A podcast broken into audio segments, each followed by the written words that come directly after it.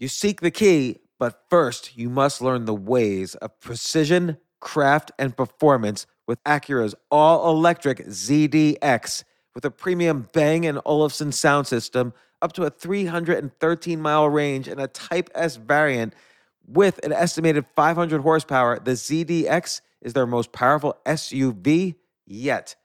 Unlock the energy when you visit Acura.com to order yours today.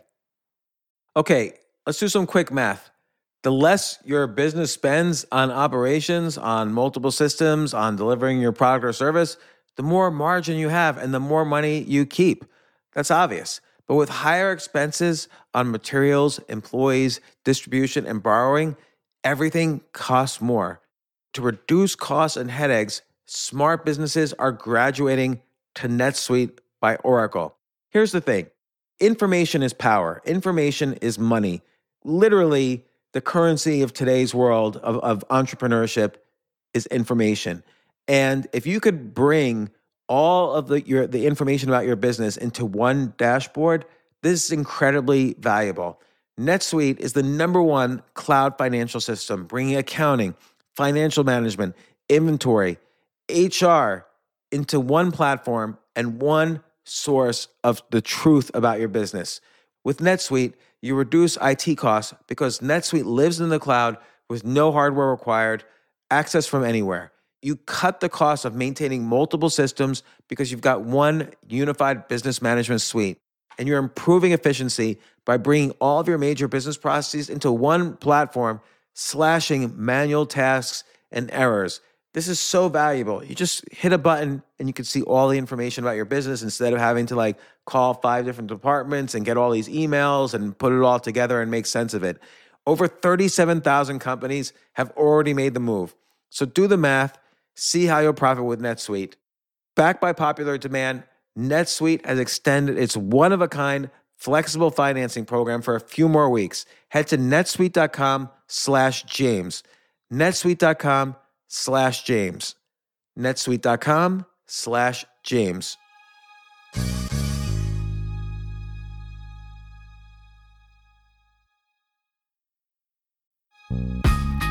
This isn't your average business podcast, and he's not your average host. This is the James Altucher Show. Today on the James Altucher Show.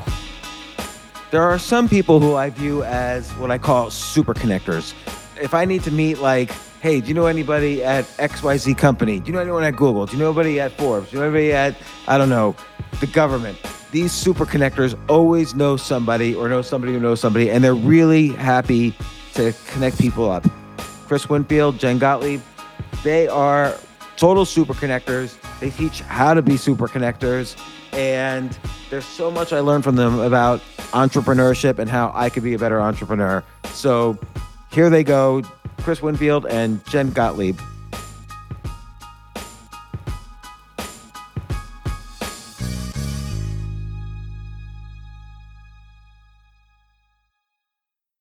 Let's talk about you guys. Like, before I even knew the name of your company, I thought to myself, these two are super connectors. First off, I can't even remember how I met both of you. I met both of you before you were together, and Uh-huh. now you're getting married. Congratulations.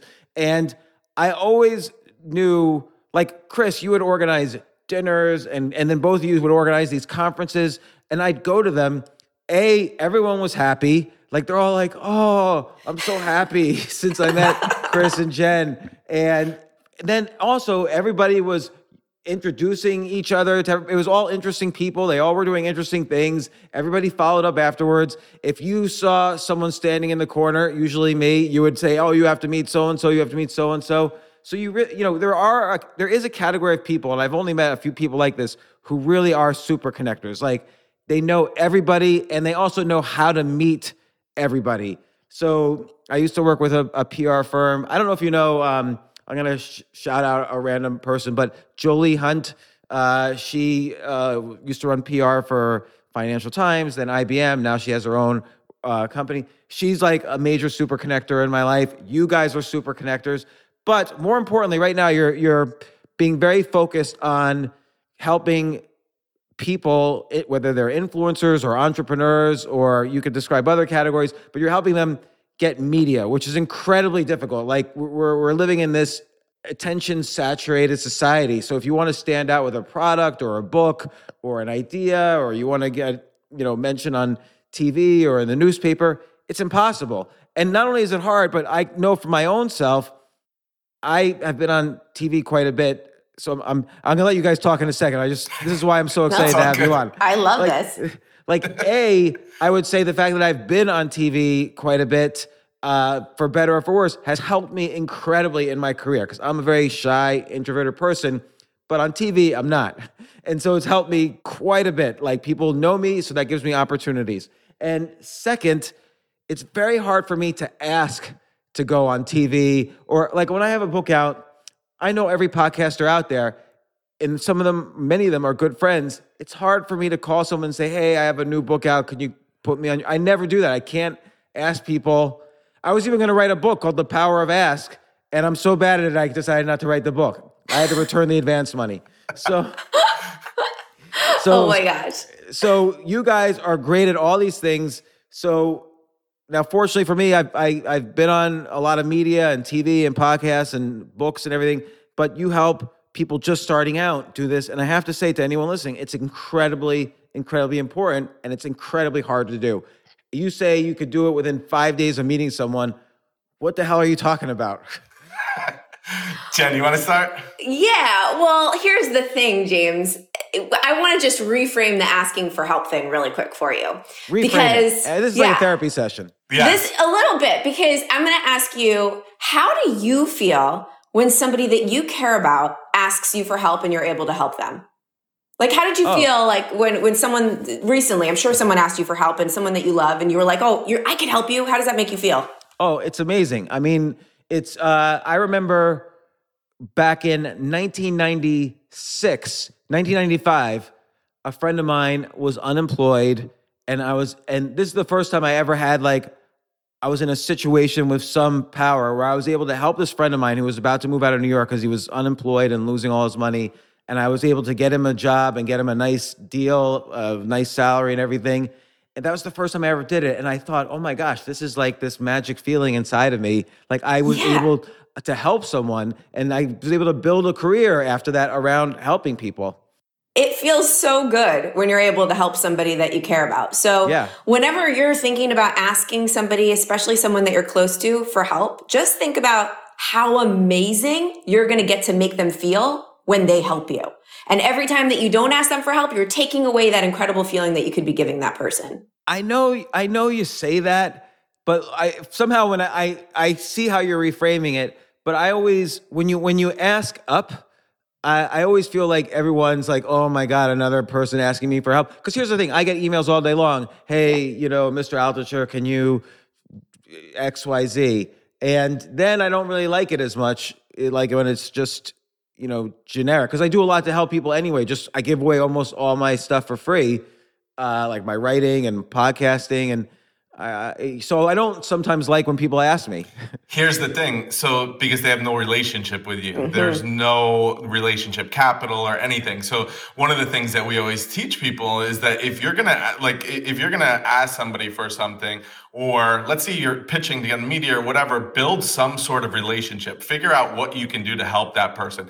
And as you know, because you've met and you're friends with, you know, some of the most richest, most successful, most famous people in the world, every single person, no matter who it is, needs help with something. Like there's not one person alive. The Rock needs help with something. You know, there's like it doesn't matter. Like, and it's your job, like uh, you know, whoever the other person is, to figure out what it is. How can I be the one to help that person? And it changes as the higher you go up. Uh, but I think that's the big difference. So like somebody who's just cold pitching you and saying like, "Hey, can you help me with this?" or "Can you be my mentor?" because you wrote about uh, mentoring in like your books, and like so, I'm sure you get so many people asking that, but Yeah. they're they, they haven't done anything for you you know they haven't put in that time to you know figure out how can i help james So that's the difference. Like what Jen's saying is like if it's somebody that you're helping that you already have a relationship with, that you love, that you care about, or you know maybe even just like, um, and then you do something to help them, like you feel great. So that's the way that we're always thinking about it. We're never thinking of it like from a real like transactional standpoint where it's like,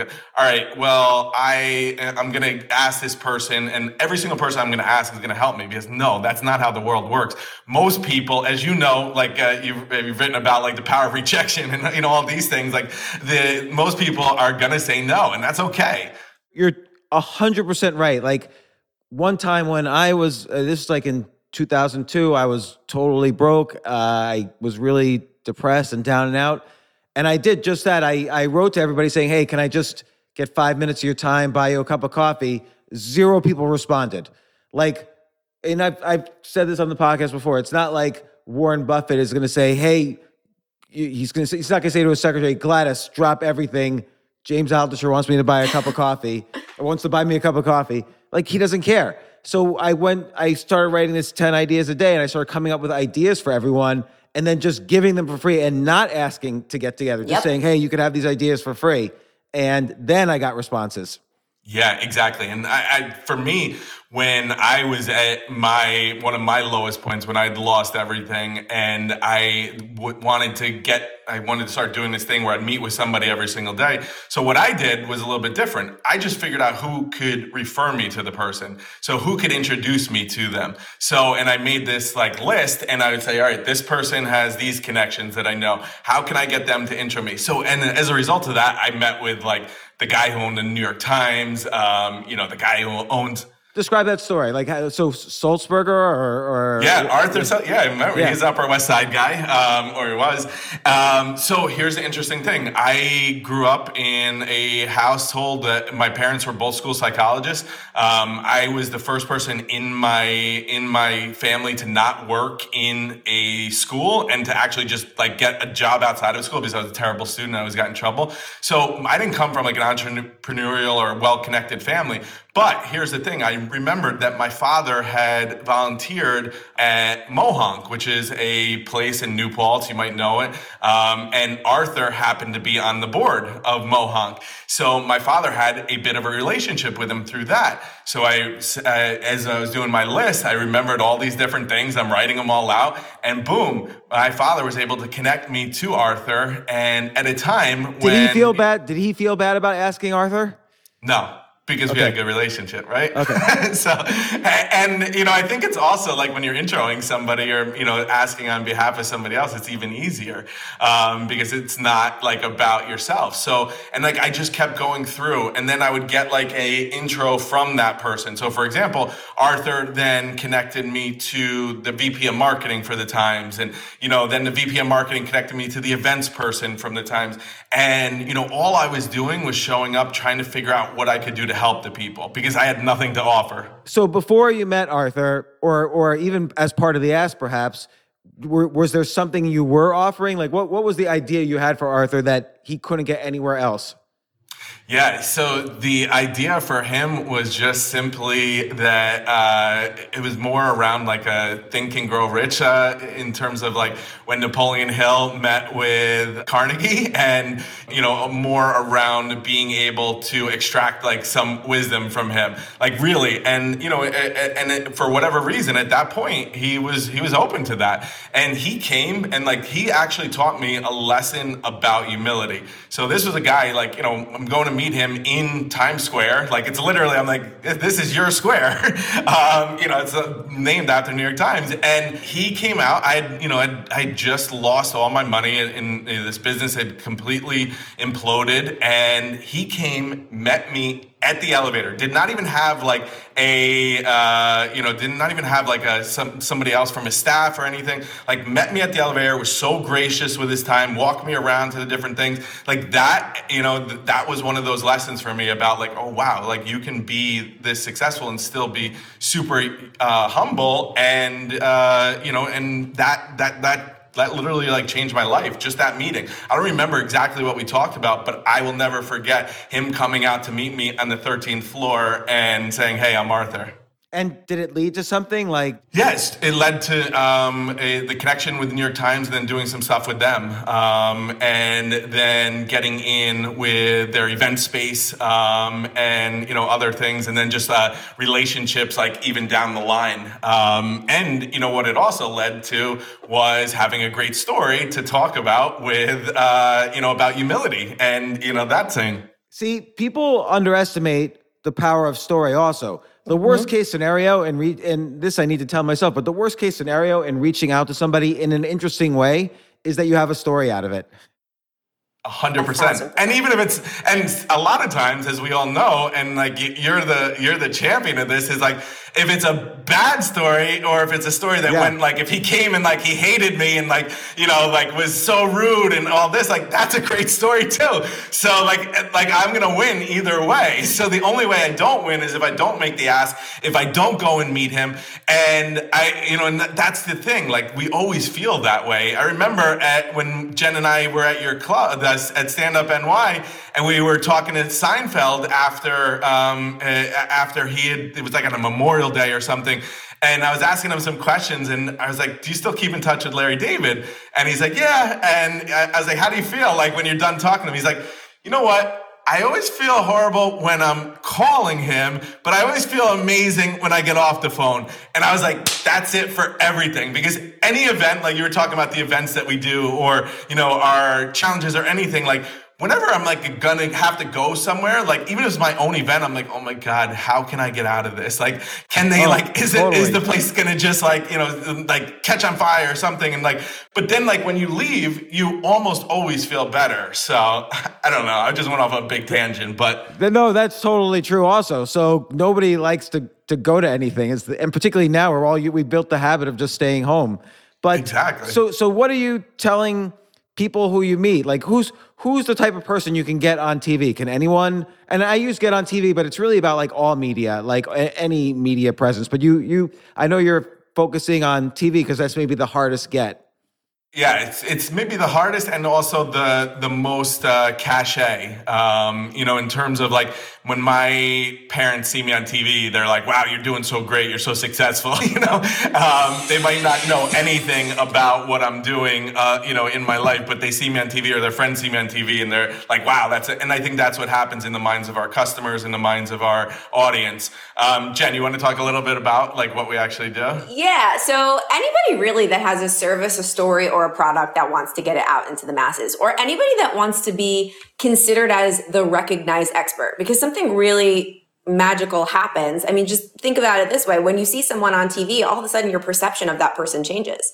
Like you could see even with even with big publications. Like I a great example is the other day I did an Instagram live about um, how to connect with people in real life better. Okay, I was like I'm gonna do this Instagram live. It's gonna be awesome. I'm gonna get all this engagement. I have this great idea. So I do this Instagram live. Eh, it does okay. Doesn't get that much engagement. It's not that fabulous. But I believed in the idea and I was like, people need to know how to connect in real life. They need to know how to go to events. They need these tips. I'm going to take this and I'm going to pitch it to Forbes and I'm going to see what happens if it becomes a Forbes article. And through relationships, somebody that I that I've been building a relationship with and providing value to for a really long time, I'd never asked her for anything before in my life.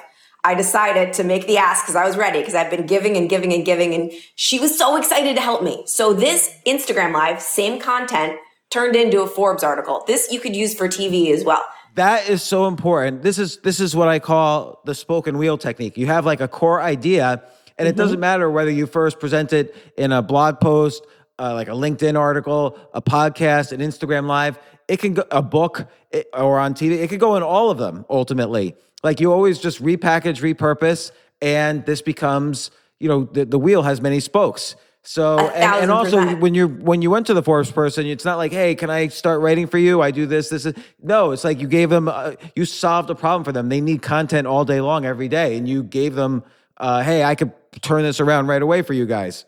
Yep. And she and she was ready for me because I had always been just keeping the relationship going. This was a relationship that I'd had for a couple of years, James, where I never asked her for a thing. And then I was ready. I was like, okay. And she was like, sure, yes, please, can I help you? Yes, let's do it. It's a great idea. So here's what happened when this little Instagram live that did nothing turned into a mainstream media piece with the name Forbes on top. Now we're talking about TV too. So you could think of the same thing as like a CNN segment. Yeah right? All of a sudden, everybody came out of the woodwork. Oh my God, you're in Forbes. Congratulations. I got like I hundreds of shares from this Forbes article, people talking about it. Then the next week, I got to speak at uh, this mastermind that I'm in, the 100 Million Mastermind with Dan Fleyshman and Joel Marion.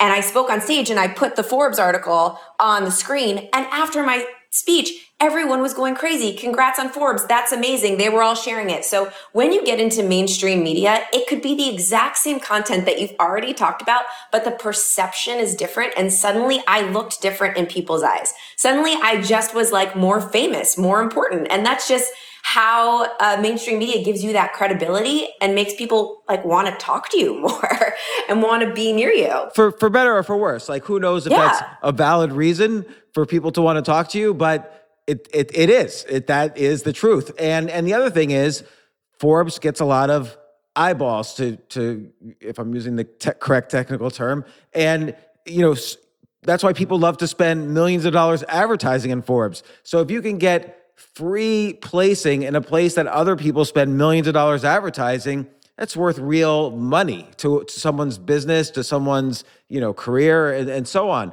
Like uh, you know, there was one time. Uh, so I back in the OOs and and I, have actually all throughout I've been on CNBC and other networks quite a bit, you know, commenting on financial stuff mostly. But um, there was one time I wasn't on for six months, and I was afraid, oh my gosh, people are gonna forget about me. Uh, six months is like a lifetime. But then, you know, it doesn't even matter if it's been years. Like people still remember, people still know, oh, you're that guy, and blah blah blah. So it, it lasts for a long time. That credibility. Exactly. And the cool thing is, as well, is, the, and one of the things that we teach people is that the power of leverage. So mm-hmm. I have stuff that it, from, you know, that I still tell stories about from like 2002 when I was on stuff or 2003. Like you just frame it around like a story that you want to tell. So it doesn't matter. Like a lot of times people are like, how I could never talk about that. That happened a month ago. I'm like, a month? I'm talking about things from 18 years ago. Like still, like, eh, because as long as you're going back to like the power of story, story and the power of being able to tap into your audience and you know be able to make them relate to you more it, it, it's so powerful. And you know the way that i found out about all like get about media is that when i i had one job uh, in my life and it was horrible it was absolutely horrible.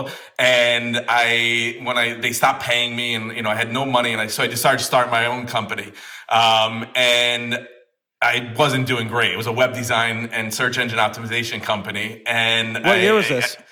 That was 2002. Oh, and the, the absolute worst year for both those categories. Yeah, exactly. So, eh, so I was doing hard, and there was like, and as you know, there was like a million other people trying to do the same thing and all that. So I, I was, I was watching CNBC one day, and I'm like, wow, like some guy was on. I'm like, I want to be that guy. I want to hire that guy. Like, I want to know that guy. And I'm like, wait, it's just because he's on TV. So I had that realization, you know, the the trust, the authority, all that. And I'm like, what? What if I could do that for myself?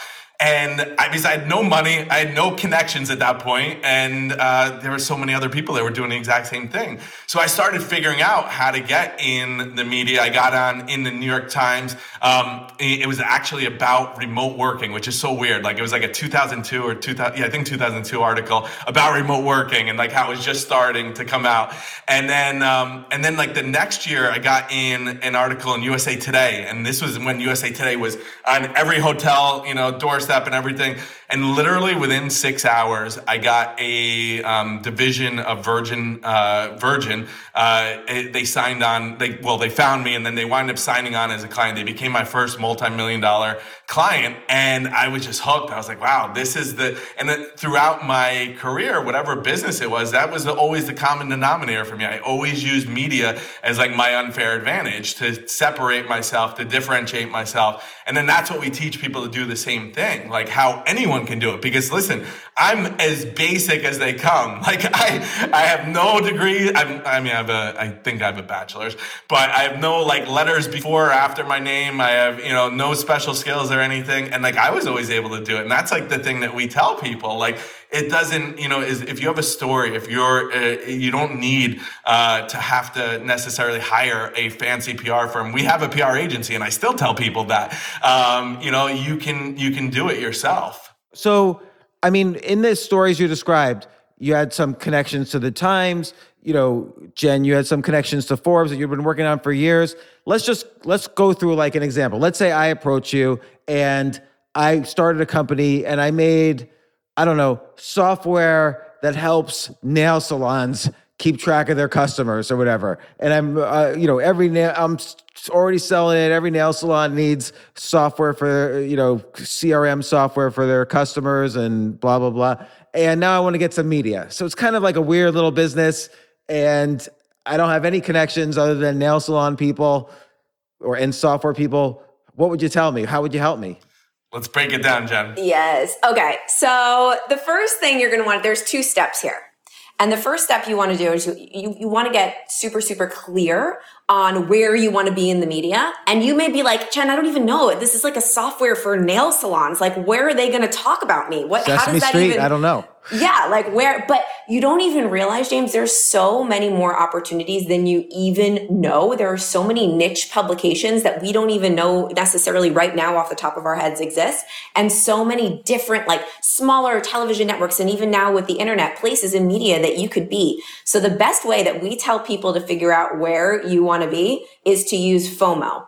And I don't mean FOMO like fear of missing out, like when your friends are at a party and you're like, oh my God, I'm FOMOing. I mean that, that feeling that you have when you see somebody else that maybe is your competitor or does something similar to you and you, you see them in the media or you see them getting a lot of attention and you feel like, oh my God, that should be me. Why is that not me? Well, that is really important because mm-hmm. let's say someone's deciding on which which company to use. If one company's been on TV and the other hasn't, if that's it. That's the decision. Yeah. Decision. So look, Google them. Go. It's so simple. Go into Google News and Google your competitor and see where in the media they're showing up. You're probably going to find, especially if it's like a software or something like that, different niche publications that you didn't even know existed that they've been featured in. And you're just going to use their beautiful yellow brick road that they painted for you on what journalists are writing about what you talk about, what shows are featuring the topic that you talk about. So you're going to use that FOMO, that jealousy that you feel like we all do it. We all compare ourselves to other people or to our competitors. So you're going to create a list using that FOMO, following other people that do the same thing as you. And then once you have the list, this is the key. So you're gonna be like, all right, Jen, now I have this list. Now what do I do? Do I like cold pitch hold on one people? second. Let me. Yeah. I'm gonna. I'm gonna just Google. um, Okay, go. Software for nail salons. Do it. Uh, uh, and Google News. yeah, I'll do that. And then here's the other side while you're doing that. It also, the other part is like that you can also be in mainstream publications. So because you have a story. So The, the, going the back. New York Times. The New York Times a few months ago. Want your nails done? Let a robot do it. Uh, There you and go. Then, and then there's a lot. Oh, TechCrunch, Newsweek. Mm-hmm. Uh, uh, so okay, all right, yeah, good. exactly. A- So NBC that's, News, CNBC. yeah. All right, go ahead. Sorry. So that's so cool. So, all right, So that shows you it's possible. Okay, so now we know it's possible, and now we know there are journalists writing about it, and there are producers that are producing segments about it. Amazing. So that kind of debunks our limiting belief that like who would want to know about this? Yeah. And the cool thing is also just to jump in is like you look at each one of those people, either the whoever the writer was, um, or whoever the like if it says the producer for like let's say the CNBC segment, like those all those people are people that you can now pitch as well because you have just a you're going to have a different angle on their story, and you know it's something they already are interested in. All right, keep going, Jen. Sorry. So you got that. So you can cold pitch these people. All right. That's, we all can do that. We can all find an email. We can cold pitch them. But we bring on a lot of producers onto our programs of, of shows. And the number one question that people ask them is, what's going to make you open up my pitch? What's going to make you open up my email? And they all say the same thing. They're like, listen, I get thousands of emails in my inbox, pitches a week, thousands. Yeah. So I'm probably not going to open your email unless I know you or have a relationship with you or know someone that knows you or got an introduction. So we always say that relationships are the key when it comes to getting in the media. So James, we actually have like this tool that I really want to teach you right now because it's going to rock your world and you're going to be able to use it to get in the media or just to get anything that you want in your life in 20 days using your network. Can we Okay. teach it to you? Bring it on. Okay. Let's go.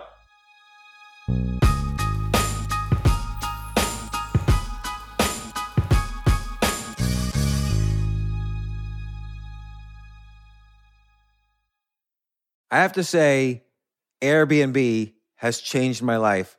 I just love staying in Airbnbs. Like in about a month, I'm going to Cocoa Beach, which is right next to Cape Canaveral. I'm going to watch some rocket launches. I'm going to, of course, be staying in a very nice Airbnb on the beach. And it's just such a great experience. Like the whole world is available to us now because of Airbnb. But whenever I'm at an Airbnb, I always realize, you know, I the home that I left to come to this Airbnb, I could be making money on that right now by hosting and and being an Airbnb myself. So, and I've known people, I had a friend who basically, you know, made a living from turning his home into an Airbnb. So if you have a home, but you're not always at home, you do have an Airbnb there. And it's an e- it can easily fit into your lifestyle and it's a great way to earn some money. Your home might be worth more than you think. Find out how much at airbnb.com slash host.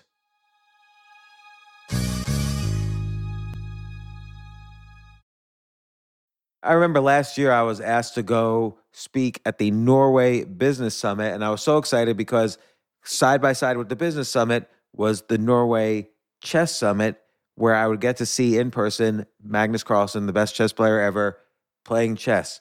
But it was four plane rides, like to get to the city that ultimately I would go to. So I really did not want to fly for 14 hours, and they, they were willing to pay for everything for me. So I, I at first class. So I didn't want to fly for 14 hours and not be first class. So I had to hurry up and get on the phone immediately to get those first class tickets to a chess tournament in Norway.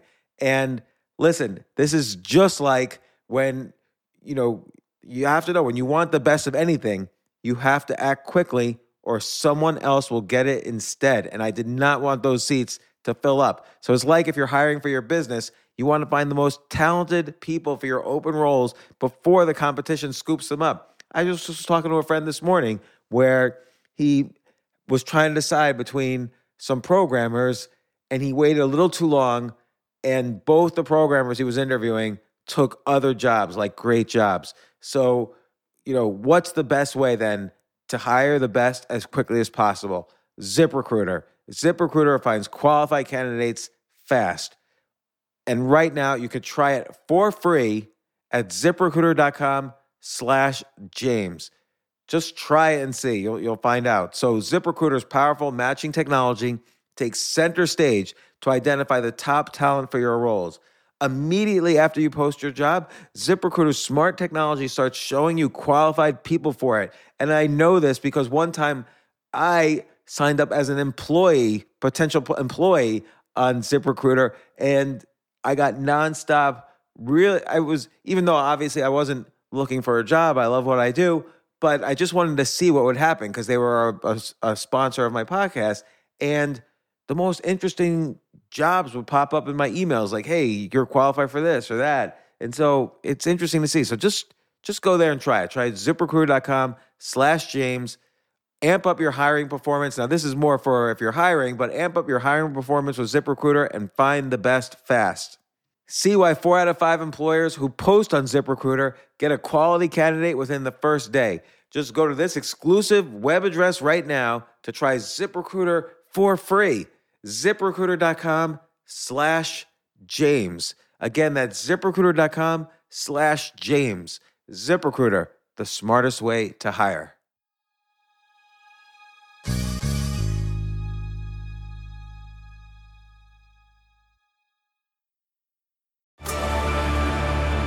Discover why critics are calling Kingdom of the Planet of the Apes the best film of the franchise. What a wonderful day! It's a jaw dropping spectacle that demands to be seen on the biggest screen possible. I need to go. Hang on.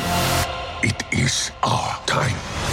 Kingdom of the Planet of the Apes, now playing only in theaters. Tickets on sale now. Rated PG 13. Some material may be inappropriate for children under 13. So this is called the top 20 tool. And what we don't realize often is you, said to me, you're like, Jen, I don't know anybody. I don't have any connections. but you do. You have so many more connections than you even realize, and everybody listening to also does. They just either are A, a little too scared to really dig in and think about asking people for things or reaching out to people. Okay, so they put it to the side, or B, they're just not looking hard enough or thinking deep enough. So we have this tool called the top 20 and it can work for any goal, whether that's to get into the media, get investors for your company, find customers, find a girlfriend or a boyfriend or a husband or a wife. It works. All right. So everyone that's listening and James, you're going to make four columns on a sheet of paper. Okay. Long ways columns. In the first column, all the way on the left, on the top, you're going to write people. Okay. And you're going to do a list of 20 people that you know in your whole life network. So not just your business network, your life, people you went to high school, college with, your aunts, your uncles, your brothers, your sisters, your cousins, everybody that you know, anyone that could possibly help you with that goal. So for this case, to get you into the media. So maybe they have a connection to someone in the media. Maybe they used to work at the media. Anyone, open your phone, open your Facebook, your Instagram, go deep. Your, your brain might be like, but Jen, like, I, I really feel like I don't. I bet you you know more than you think, especially and, you, James. And, and and can I add to this? You shouldn't yes. um you shouldn't filter that list. You shouldn't say, "Oh, well this person doesn't like me, so it's not a connection," or "Oh, I I didn't go to this person's Boom. birthday party, so I can't really call him now." Like you, you, there should be no filter because that's all narrative in your head, not in their head. Yep, exactly. a thousand percent. You just write their name down anyway. Don't worry about talking to them yet. This part is not about talking to anybody. It's just you in your room writing some names down. So just no filter. It reminds me of like so with your ideas list, you know, your 10 ideas a day, mm-hmm. like you like how you say like write the ideas down even if you think they're horrible and you're never going to use them because it's just the you're flexing your idea muscle. So here you're flexing your connection muscle and in, you know in that way. So and, yeah. and most people just like most ideas don't work out, most people won't respond to you, but you only need that first one. So yes. like even when I had all the ideas and I was writing to people to to and giving them ideas, you know, three out of twenty responded that first that first time. You know, and then the, the response rate gets better and better. But initially, you just need a you just need a few responses, and most won't respond. Yeah. You just yeah, you just need one. And when you write down all those names, it really reminds you, oh wait, I, I knew more people than I thought I did. So maybe um, I'm holding myself back in other ways too. So it's a great exercise. Just and Chris, I love that you said that about the 10 ideas because when I started doing that, I was like, I have so many more ideas than I realized. Yeah, the 10 ideas a day thing. And you're right, this is very similar to that. I'm gonna mm-hmm. I, I, I have an idea about this, but uh, it's very similar to that. It's that you're you're flexing that muscle because most people think if they're just thinking, they think to themselves, "I don't know anybody." But t- t- taking the action of writing it down, you will come up with 10, 20, 100, whatever. Mm-hmm. Yeah, and here's here's how we make it even stronger for you. So, yep. all right, so we have one column. You write those twenty people down. All right, go to the next column, Jen. So the next column over, you're going to rank each person on a scale of one to ten.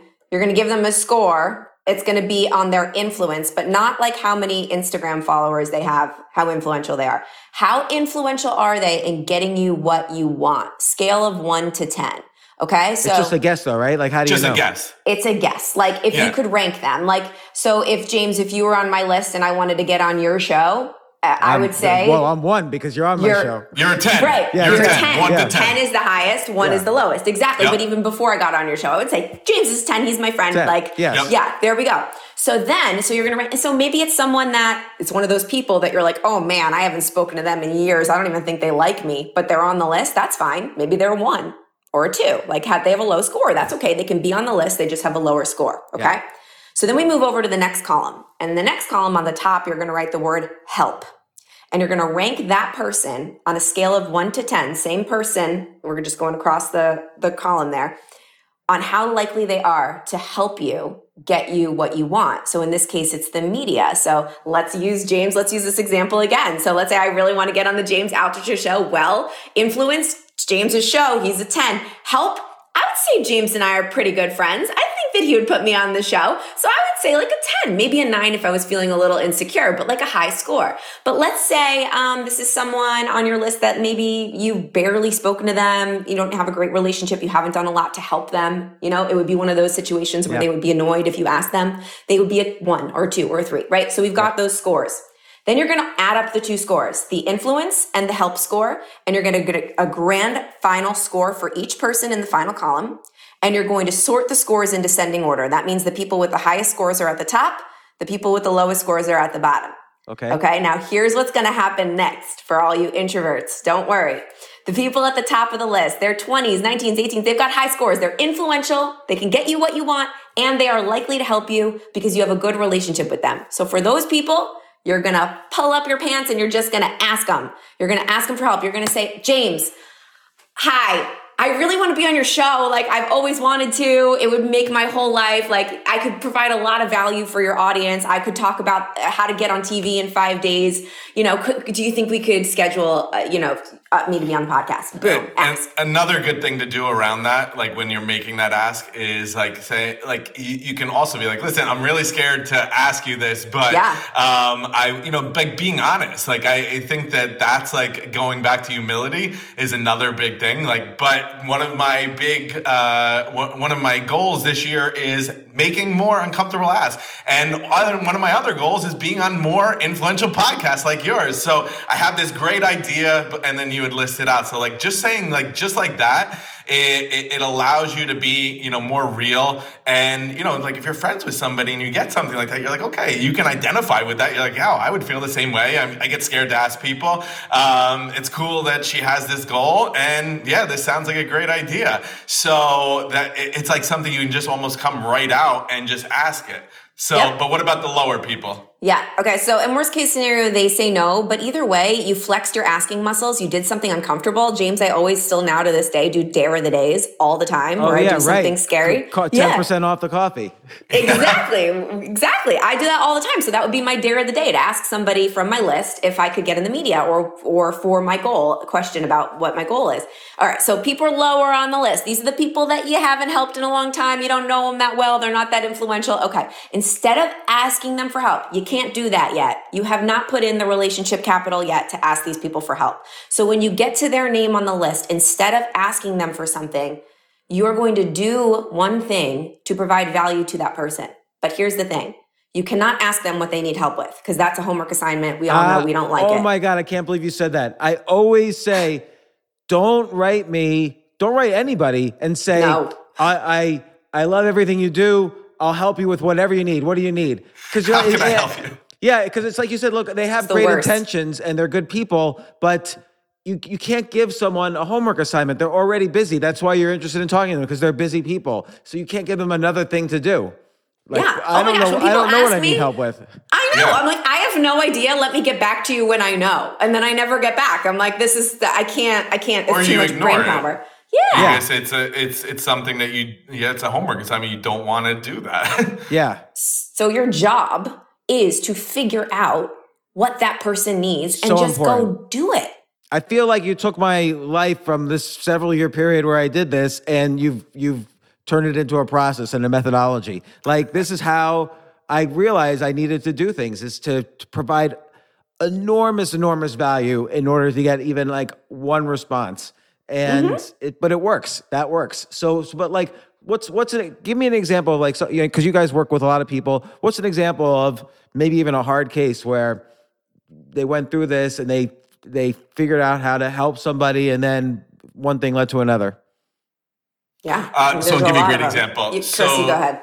Yeah, I, I remember at one of our events, um, this, the, you know, we bring together producers and, you know, all these different people. And there's a producer from Good Morning America there. And uh, this woman uh, was talking to him, a attendee at our event. And she's talking to him, and he, like, just having a regular conversation, because that's what we say, like, you know have like real conversations with people like get to know them. Like in, in a in a case like where it's like a mixer like that type of thing don't talk about like uh you know just like oh my god what do you need help with? What are you working on? What are you doing this? And as part of the conversation it came up. He's like you know what? Like i'm so stressed right now. I need to find this guest for the end of the week. Um, i need to find a parent with a kid that's graduating college that hasn't um, you know that doesn't have a job yet. And she's like You met. You're, you're looking at him like she literally. Her son was getting ready to graduate, and um, and she wound up being on Good Morning America, and it was a segment with her, um, her son. Uh, uh, Barbara Corcoran, Robert Herjavec, you know, and then she then, you know, through like really going the extra mile, she was able to then connect with Barbara and Robert after, do a Facebook Live with them, like on their channels. And just as a matter of just like listening and being there, um, you know, we've had people who've gone through our Be on TV boot camp um, who, like, just from, I remember this one guy, he had spent about 60 grand with a PR agency the year before. And they had told him they booked zero, they booked zero segments for him. And they told him, you're the reason why. You're going to have to change. And like they didn't take any accountability, any ownership. They blamed it on him, saying that he, you know, just like the way he was, he's a life coach, um, absolutely amazing life coach, great guy. And, you know, when he went through our boot camp and the five day boot camp that you're talking about before, it, he wound up like our thing is like, we're like, be more you, like lean into who you are. Unless you're to change, like for me, like I'm not to get my doctorate. I'm not to do anything. So I lean into not having those degrees. I lean into all that stuff. Um, but for him, and he literally took exactly what we, you know, taught him and by the weekend, and this was during the um, the protests around George Floyd and everything, he wound up figuring out a way um, and building a relationship and got on CNN that weekend. Um, and then was so good because what we teach people as well is like treat the reporter, the producer, the writer, the editor like they're your best friend. That's how I always did everything. That's how I kept getting booked over and over. Just I would make it so easy for them, make their job so easy. Because if you make their job easy, they're going to remember you. Because especially now, they're so short staffed and there's a 24 7, 365 day news cycle. It never stops. So if you make their job easy, they're going to want you back. So this guy got brought back. They even had one time where they gave him his own hashtag on CNN, America's Life Coach, like his own hashtag. Like how great of that branding. You know, this guy, as a result, went from zero TV appearances to um, I think he did over 200 in you know the last year, and just He's like, like a little celebrity now too. And he He's started like a out on star. your. He started out on this be on TV on the boot camp. Yeah, So, exactly. so what's the what's the boot camp? All right, we know Yeah. that it's perfect for your audience. Um, Jen, you want to break down what it is, and then I want to also just like say what we're going to do with uh, for Jamie Yes. people. Surprise oh, a you. thousand percent. I'm, so I'm, I'm happy you're going to do something for the listeners. This is well, first, this is our favorite show that there is. Okay, we've been Excellent. listening to it since the beginning of time. So wha- whatever we can do for your listeners, but the Be on TV Bootcamp is we teach anybody that has a service, a story, or a product, or something that they want to get recognized for, get on TV for. We'll teach you how to get on TV, leverage TV, be better on camera in five days or less. So in five days, essentially, a lot of our people end up using what Chris just said, using the stuff that we teach them at the beginning of the boot camp and get on TV before the boot camp even ends.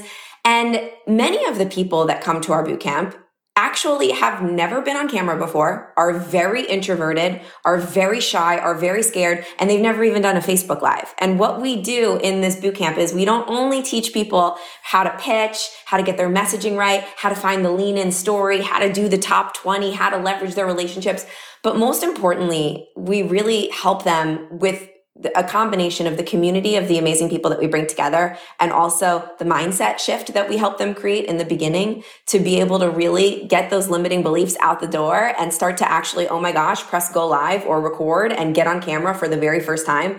And many of the people that come to us that have never done that before in their life, they were on camera for the first time during the Be on TV boot camp, and now some of them have their own TV shows. They've written books. They're on Facebook every day. They've been on TV. It's just we lift the veil of that scariness of of what it might feel like to be on TV and help them push through that and get more confident. It's all done virtually. So Yeah. it's not a in-person thing. It's, you know, we teach it in about an hour a day over five days, um, you know, through Facebook live and or Zoom. Um, and, you know, so it's really, really easy and convenient for people.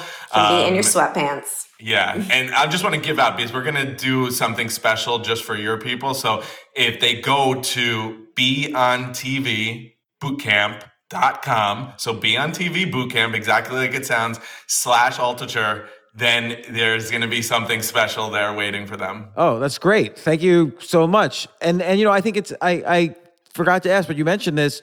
It's very important once you're on TV. Like I remember the very first time I was on a television show in 2004. I was so nervous.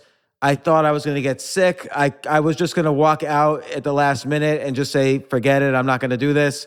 Um, but you know, now it's much easier for me. But having that on-camera presence is really important. Like now, you know, that I've done so much public speaking and even comedy and stuff like that, I feel much more comfortable. But what are tips you give for people who are like first time on TV or Facebook Live or whatever?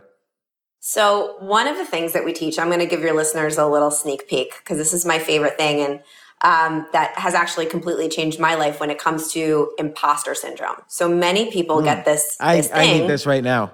Yeah, James, this is gonna blow your mind. You're gonna love it. You're gonna use it. So this thing called imposter syndrome, right? Where we feel like, oh, who am I to do this? Who am I to be speaking on this stage? Or who am I to be on television? Or who am I to uh, talk about this? One day they're all gonna figure out that I'm a fraud or I don't really know anything. I, I, get these limiting beliefs on on the daily basis, and a lot of other people. I used to be on VH1 for 14 seasons, and I interviewed rock stars, and every single one of these rock stars, they were like, it was like Slash and like all the guys, like the biggest rock stars of all time they all had imposter syndrome too. And I was like, whoa, if you guys feel like imposters and you're nervous, then I, I guess I'm kind of normal. I guess all humans experience this.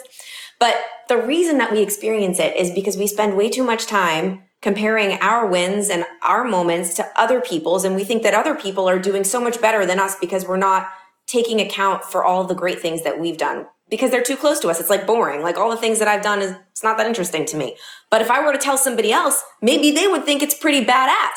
So I created this thing called the badass list, which we actually do on the first day of the boot camp. And it has helped so many people to not only we had one woman that was on the suicide hotline the day before our boot camp and she was going to kill herself and she signed up for our boot camp and she came on and we did the badass list with her she created her badass list and then she was like, I have something to live for. And she continued on, and this woman is thriving. All right. Well, what, how do I make the badass list? Okay. yeah. So this is it. Yeah. I've talked it up a lot. Here we go. So you're going to make a list in your phone. So not on a piece of paper. I want it to be in your notes in your phone so you always have it of all the moments in your life when you were a total badass.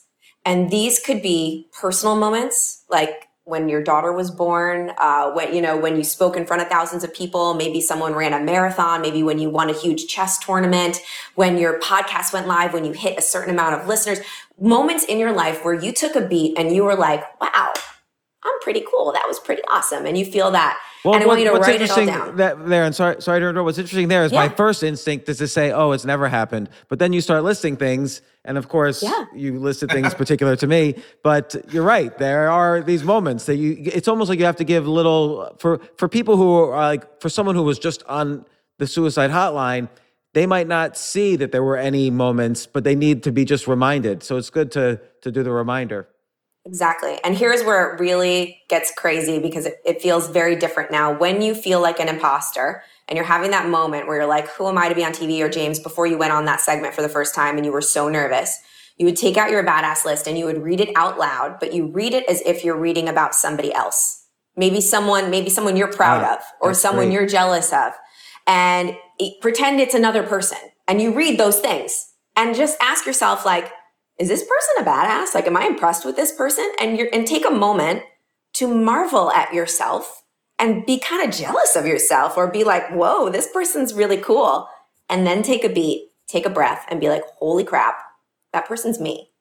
And if I could do all those things, what I'm about to do is like absolutely no big deal. I'm totally worthy of doing this. And do you feel when people go through that process and that exercise, when they then, if there's a before and after, like, do you see a, a difference? I mean, I'm sure Massive. you do. Oh my God. Massive. So the woman that Jen's talking about, just for an example, said this woman named Brendan, she's come out publicly and talked about this, but she had been in the army and she had been sexually assaulted in the army many years ago. She was a black woman, and uh, this was right during the time uh, around like everything that had happened with George Floyd and all that. Um, and her marriage had just broken down. Um, so all these things, you know, kind of combined, and she literally was was about to, as she say, take myself out um, because she just felt like she had nothing to, to live for anymore. And she called uh, the suicide hotline, and the guy, you know, talked to her and said, "Listen, just hang on for one day and find something to do. You know, find something that interests you." And she wound up getting an email, and it, the email talked about our Be on TV boot camp. Um, and it was from somebody she trusted. And she was like, you know what? I don't really want to be on TV, but this is something that I can do at least and she said she came on and you know, like that first day uh, and she was like you know like who are these two people? I hate them. Like you know all this like they're so happy and shiny. Like this is not to work. And literally jen she did the badass list that jen talked about and she said she like she started reading it and she just started sobbing and remembered all of the things, you know, the all the amazing things she had done in her life and all these different things. And uh, it, like it literally, it was like almost like an instant transformation. She just like went into motion and she started then, she started creating, uh, she did like a Facebook Live talking about this. And then here's where it becomes more powerful though is because the success ripples, the ripples. Um, she then, I think the next day, she gets a message from a woman whose son had committed suicide four years before, and this woman had been in deep mourning for ba- for four years, like to the point where she really wasn't feeding her kids, like you know, just like she wasn't really getting out of bed. She said, thanks to you for this morning for the first time in four years I, I woke up i went downstairs i cooked my kids breakfast for the first time because you shared your story. And you know that's like the thing that we're really like the most passionate about. Um, you know a lot of people listening might be thinking like oh i don't necessarily want to be on tv you know there's a lot of people that come that don't you know that they but we are able to help them improve their confidence. We're yeah it's not just to, about tv this this is really the power of ask like yeah, this is TV, about how to ask, and TV is we, just an example. It's like a hard thing to ask for. Exactly. What we always say is we're we're a media company uh, that is secretly a personal development company. We just use media as the gateway um, to that. And you know what happens is people want you know they get more connected because there's like the people as you talked about at the beginning coming to our events or seeing how like we bring together good people and we show them the power of gratitude. We show them the power of connection of you know of helping somebody else to feel better because that's how you always do. And you know it just becomes this ripple effect and it's so unbelievably powerful. When's uh when's your next boot camp? When's when is it? So the next one's coming up really, really soon. Uh, so you go to beontvbootcamp.com slash Altucher and mm-hmm. you can sign up. Uh, I think it's in like the next week and beontvbootcamp.com slash Altucher. And uh, let me let me ask you a question that's oh, two, two questions I have. Uh, one is I've heard you guys both talk a lot about unfair advantage.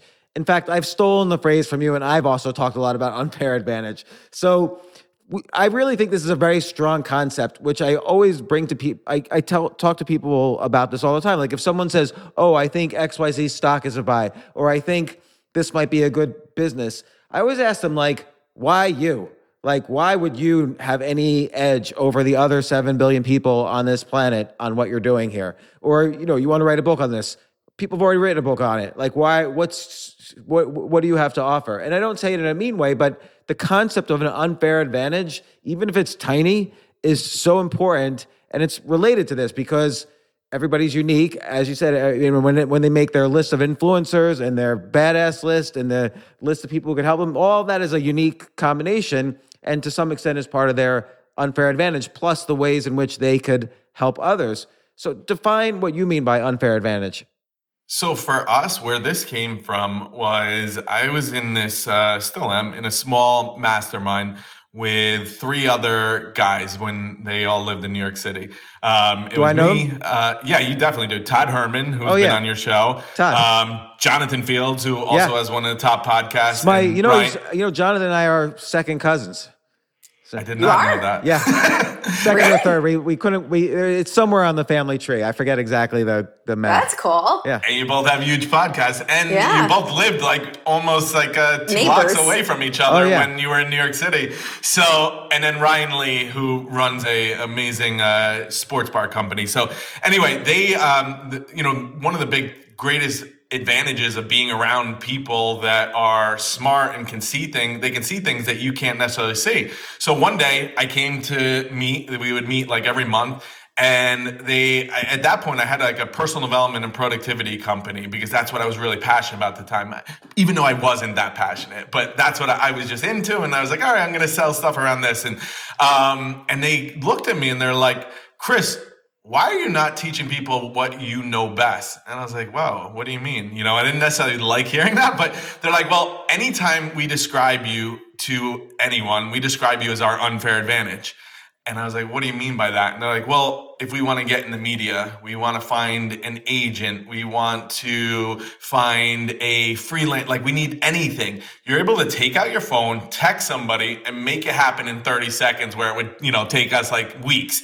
And I thought about it, and the unfair advantage had was just my network, my relationships, the connections that I had built. And um, and by the way, the reason I say they, I, I don't remember which one, and they all take credit for it now because it became something big. So it wasn't. I, they Right. all say, "Oh, I'm the one who said it," but I just uh, make it into that they all had the idea. Um, and you know, so I started to really think about that, and then I started to really think about it with the media and there was so there's so many entrepreneurs especially um, that i would meet that would just think of the media as like some black box where you know i don't know how like they're like i don't get the language i don't know how to get inside it i don't know how to get behind the rope whatever it is. And i started doing these events to just show people like how easy it is. It's based on relationships. It's based on just having something unique about your story. It's based on showing up for people. Like that really works and it's also it works for like if you're a good person. It doesn't mean like you know there's a lot of bad stuff in that happens in the media and people have all these different um you know conceptions about it but like our we're just looking to get good stuff into the media. We're looking at good people with good stories that are doing good. And the thing that we always say to people is that you have a responsibility. So you have a like it, and this this makes it so much easier for them to understand. Like you have a responsibility to get your story in front of people to get your product your service in front of people.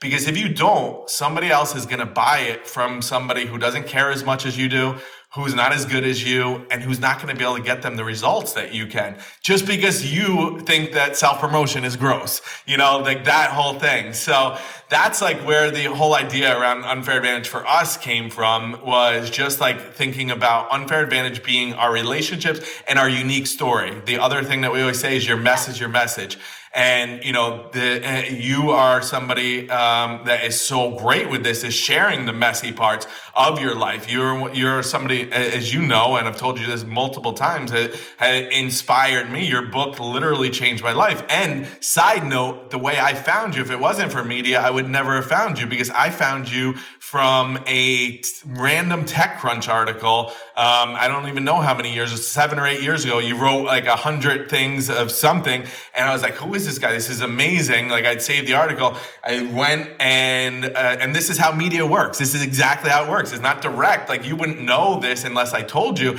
But I went, I googled you. I found Choose Yourself. I read Choose Yourself. It was the it, the book literally changed my life. I don't say I've told you this privately, um, but and then I just started reading every single thing by you, and it led me to another book that wound up changing my life, which was The Science of Getting Rich. You mentioned that randomly, and I think Oh, yeah, like the Wallace Wattles.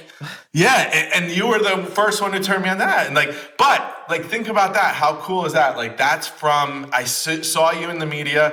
Um, you know, then I saw other stuff about you in the media. I just and then like I became like I'm gonna read everything this guy ever wrote, and I literally did. And you know, that's the that that's the and then the thing around your message, your message, like for each person, like a lot of people think they have to be perfect and they can't share like their backstory or anything like this no way we want you know like people don't want perfect anymore um i don't know if they ever did Yeah, you know, and it'll it'll create controversy sometimes, and some people won't like it that you're sharing that, but those people you don't want to deal with anyway.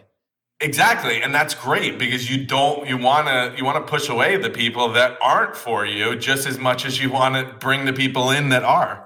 And people always ask us like how do you stand out from the crowd? Because a lot of the people that come to our Be on TV boot camp or come to our event, they're like, "Oh my gosh, there's hundreds, not thousands of other life coaches or people that do the exact same thing as me or authors that have written this exact same book." And what we say uh, like honestly, your unfair advantage is you there is only one you. There is only one James Altucher. There's only one Chris Winfield. There's only one Jen. And someone can say the exact same thing that you're saying, but there's going to be people out there that only resonate with the way that you say it.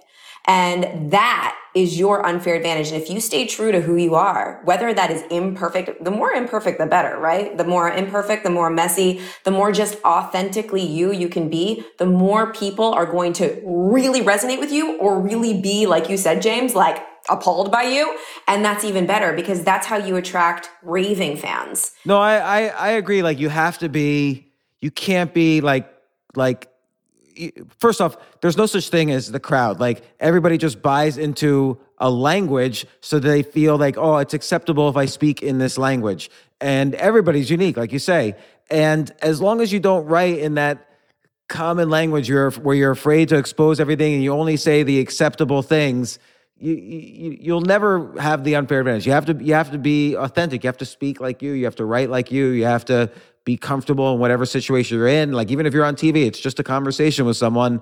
Doesn't matter that the cameras are there. And exactly I think right. that's right. That is a strong like for me. I built a. I had an audience already from writing, but once I started really being, you know, this is like 2009, 2010, really exposing like everything going on horrible in my life my audience went up. That was my unfair advantage. My audience went up huge. Nobody was doing it at that time. And so yep. So here's another question. This is this is related to to everything we've been talking about, but I I'm asking you guys this because I know you'll have an answer for me. I've ghosted a lot of people, particularly over the past year. This is unrelated to be, uh, beontvbootcamp.com. I've go, uh, but it, but it's related too. Like when you make the list of who could help me, I feel like I was a little burnt out this year, and there was probably a several month period where I just did not respond to anybody, like friends, family, whoever. And how how do I?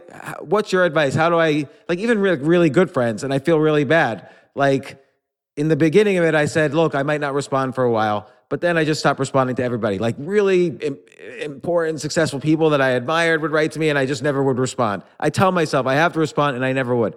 So what should I do to get back in touch with people? I'm always a huge proponent, especially if it's people that you that you've had a good relationship with in the past that is a good friend of yours I, we all do this, right? And I always like my number one tip for when you're networking or you're making a relationship with somebody or you feel awkward is to announce the elephant in the room. Once you've announced the elephant in the room, everybody can exhale because everybody's been in a similar situation. And never underestimate the other person's insecurities or the other person's fears yeah, or the sure other that like the other person upset at me. No, or or they've done the same thing to other people. So I always like to just be completely and totally vulnerable and honest because when you're vulnerable and honest and you just say it and you announce the elephant, it takes all the pressure off and like what's the worst that can happen. So if I were you, I would call my friends, text my friends, email my friends, however you communicate with them and be like, uh, listen, tell them exactly what you just told us. I don't know what happened. I just, I literally didn't talk to anybody. I didn't communicate with anyone. I'm sorry. I want you to know you're important to me. And, you know, if you don't want to talk to me ever again, I totally understand. I like that last part too. That even if you don't, it's like the, it's like the initial uh, way I send ideas. You don't have to respond to me. Yep. I just want you to know that you're important to me. You know, sorry, whatever, and then uh, and then conclude. Yep. Yeah. And and then the biggest thing after that is the one thing that I hate is if someone does that to me, I'm like, that's amazing, that's cool. I do that too. No worries. I still love you most of the time. You know, I would I if someone said that to me, honestly, I'm I'm sitting here thinking, I would be like, wow, thank you for saying that. That takes balls to say that and to reach out after that. And I really appreciate you. But here's the thing: after you've said that, you can't disappear again. You got to keep, you got to stay and you got to continue. yes. So do you want to do it or not?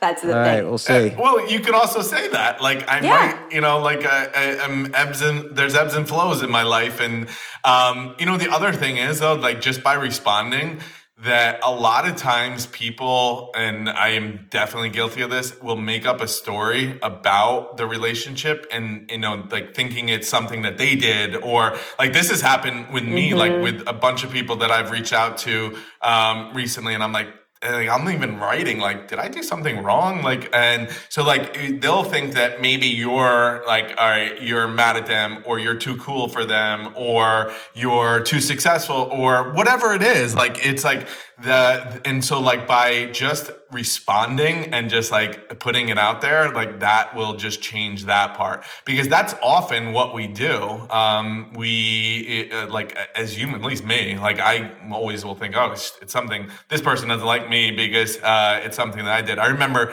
i this i tell this story at one of our events but i had this great relationship with this producer and I was texting her all the time, and you know we were doing stuff together. And I texted her one day, and I was like, I saw that she got a new job at um, at Time, and I was like, "Congrats on your new gig!" And text went through, and I was like, next day I was like, "Oh, I just want to make sure you saw that. I'm so happy for you." No response. And so in my mind, I'm like, oh my God, I hate her now. Like she's like too big, good for me. Like, wow, what is time? I write for time too, blah, blah, blah, all this. And, you know, I went to Jen and Angela who runs our agency. And I was like, oh my, I don't think Kate likes me anymore and blah, blah, blah. And like, let's not do anything with her. And then um, I, they're like, why don't you just reach out to her on uh, Facebook? Like maybe she got a new phone when she changed jobs. And I was like, Oh, yeah, that could be it. So I reach out to her on Facebook. She responds to me immediately. She's like, Oh, thank you so much. I'm like, Oh, yeah, I texted you. She's like, Oh, yeah, I switched phones. Uh, I don't have access to that phone anymore. I'm like, Oh, yeah, that makes complete sense. And like, my, like, the emojis I was using went from like passive aggressive to like happy to like so excited, you know, over the, the, the, the course of that one little yeah. text interaction. And like, this one mentor of mine told me once, your mind's a dangerous neighborhood. Don't go there alone. So that's why I always go to somebody and just ask for something. That's a great quote. I'm going to steal that one too and not give you yeah, any credit for it. it. um, but that, this is great. I'm going to experiment with this. On, I'm going to pick one person today. I'm going to ex- send this email. It's exact email as you were wording it, Jen, and uh, and see see how it works. And then one other one other thing. I have an idea for you guys. You know how um, you have those four lists, or and then five five lists actually. If you have the uh, the the badass uh, list yep. as well, mm-hmm. you should. This is just an idea, not you should. But what if everybody, if they were comfortable with this, what if everybody did this and made it public on some system you have, and then it's searchable. So, for instance um, cool. If I and and there's also a list of like hashtags, like who I am, like oh hashtag nail salon, hashtag software, whatever. And uh, so then I can say I can search it. Like let's say it's in one system, uh, almost like a mini social network, like the the you know unfair advantage social network, and I can search it so that oh, do I know anybody who knows someone at Salon Weekly and uh, is also a software person and blah, blah, blah. And then I'd see all these names, you know, pop up and I'd see the connection, the interconnections of how I can get from this person to that person. I don't know, just something that, yeah, kind of like a, a product. I love it because then you, and then and then for people who go to uh, Be on TV boot camp, uh, they get access to this kind of very private, exclusive network. So like, oh, so and so knows, uh, you know, I don't know, some podcaster, it's on their list. And I have an idea for that podcaster, but I don't know anybody who knows them. Now it's all you're all interconnected. Or, or I need someone who's who's who's at some point given a, a, a TED talk and that's on their badass list. I just want to ask for advice uh, before I uh, pitch them. Uh, boom, I, on someone's badass list, or three people on uh, who've been to one of your boot camps in the past five years. Uh, they've been given TED talks, and so now I could ask them who, who to pitch. I love it. I love it. I love it. Do we need right. a, uh, somewhere that builds software, James? Yeah. I know you know some people. You might be on my top twenty list. Yeah, we'll we'll talk. We'll talk. So, yeah. um, but okay, so you're you're you're doing the uh, beontvbootcamp.com. And for listeners, slash Altucher. I don't know yes. what you'll find there, but it's going to be good if I know Jen and Chris. And uh, it sounds really exciting. So good luck with it. And uh, again, I think your message is is super important because I know I'm the worst introvert. I'm I was terrified every time I had to give a public talk or go on TV or whatever. I've had I've had imposter syndrome every day up until this morning, and uh, uh, but this stuff's really important. This has this type of thinking has made my career like more important than anything else. It, it, it means I can call people and they and they respond because of all these things that you that you guys have been talking about. So it's it's really important whether you're an entrepreneur or just need help asking for things. This is this is important stuff. So thanks for I've known you guys forever. It's the first time you're on on the podcast. Thanks so much for coming on. You're always welcome back anytime. You're a friend of the podcast and an FOP. So FOP, thank you we so love much. it. Thank you, This was such an honor. We had so much fun and uh, so grateful for you. yeah, thank you guys.